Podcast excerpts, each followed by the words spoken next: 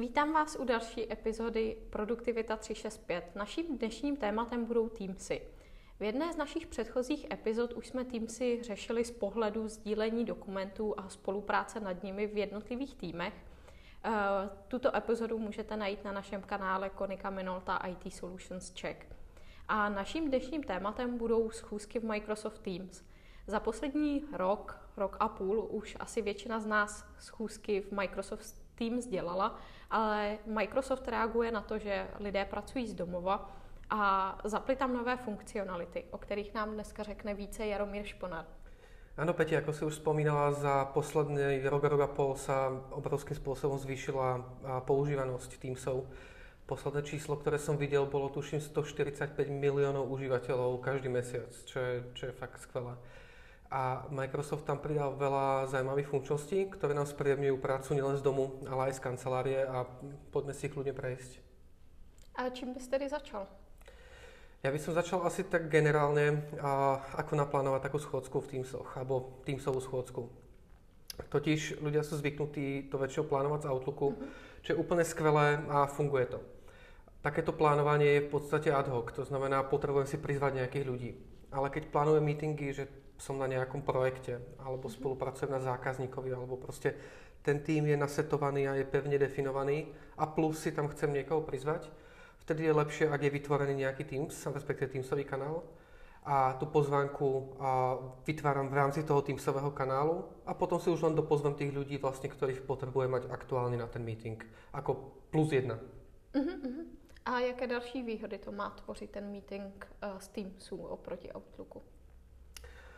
A to rozhranie je, je veľmi podobné. Outlook má nejaké výhody, napríklad je tam podľa mňa ešte lepší ten scheduling assistant, to znamená povie, kedy sú tí ľudia voľní, ale postupne sa tie funkčnosti preklapajú aj, aj do Teamsov. Takže to samotné rozhranie na plánovanie by som povedal, že je takmer totožné. Rozdiel je len v tom, že ak to plánujem v Outlooku, tak nemám možnosť povedať, tento meeting sa týka tohto projektu, tohto kanálu. Uh-huh. A když už tedy máme naplánovaný meeting, tak jak pokračovat dál?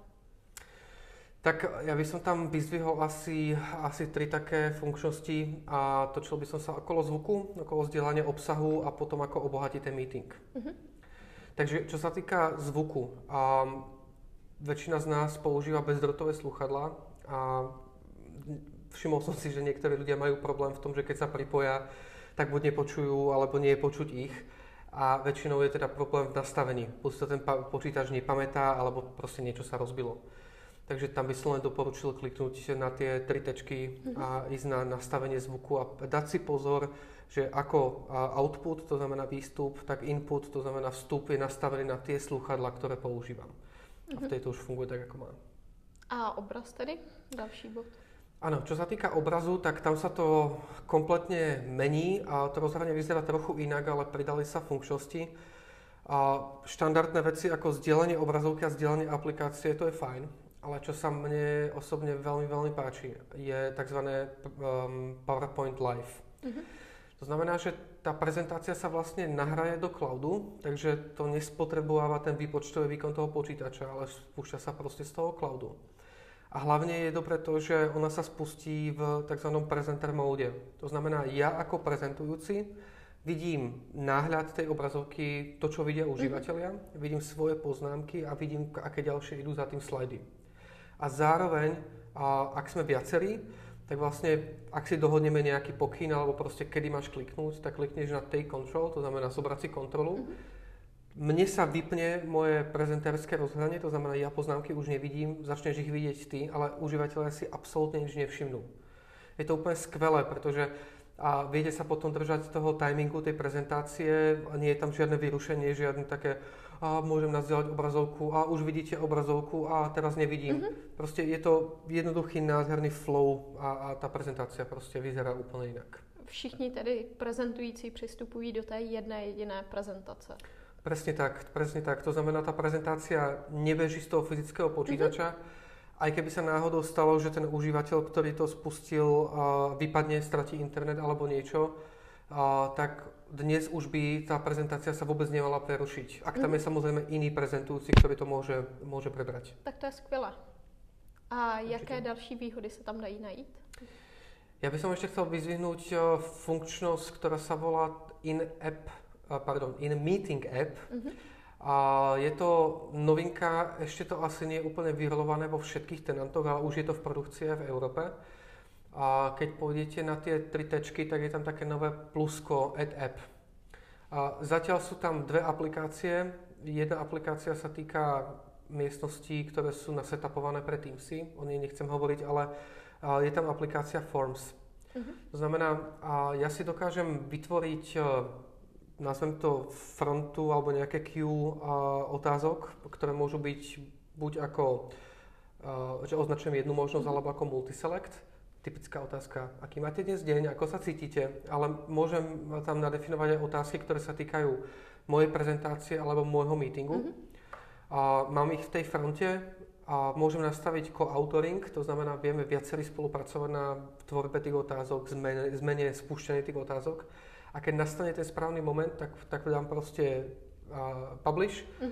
a v tom momente to vyskočí v strede tej obrazovky, zároveň to vyskočí aj v čete a tí užívateľia môžu vlastne zahlasovať a vidím tie reálne výsledky. Uh-huh. takže, ja neviem, prezentujem proste Ačko, Bčko a Cčko a chcem sa opýtať na spätnú väzbu tých uh, užívateľov, ktoré z toho si myslíte, že má význam. Spustím to hlasovanie a zakliknú Bčko, super ak mám tú prezentáciu urobenú interaktívne a použijem napríklad taký ten zoom efekt, tak viem pokračovať nelineárne v tej prezentácii a ísť len do toho Bčka, pretože to je to, čo ich zaujíma. Mm-hmm. To je skvělé, že člověk může reagovat i hned na tu reakci a nemusí dělat například dotazníky po tom meetingu, kdy už to není až tak relevantní. Presne tak, presne tak. A tie odpovede zostávajú v kontexte, v kontexte toho meetingu mm-hmm. a viem sa na nich potom aj spätne pozrieť. A poslední bod, na který jsme se chtěli podívat, byl transkript. Áno, a my sme to už spomínali vlastne, keď sme došli prvú, prvú sériu produktivity.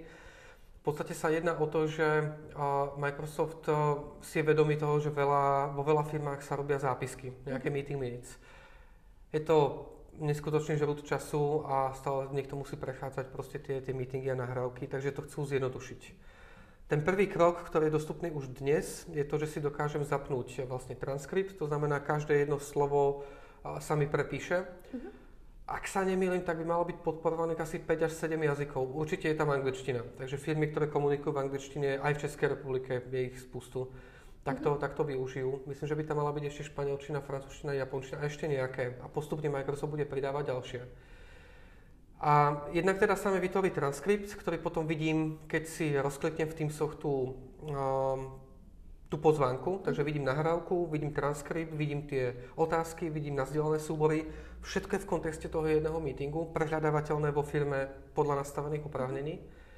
Ale kde je to super, je to, že sa vyhneme takým tým otázkam, prosím, môžete zopakovať otázku, pretože som nedával pozor, alebo uh, multitaskoval som.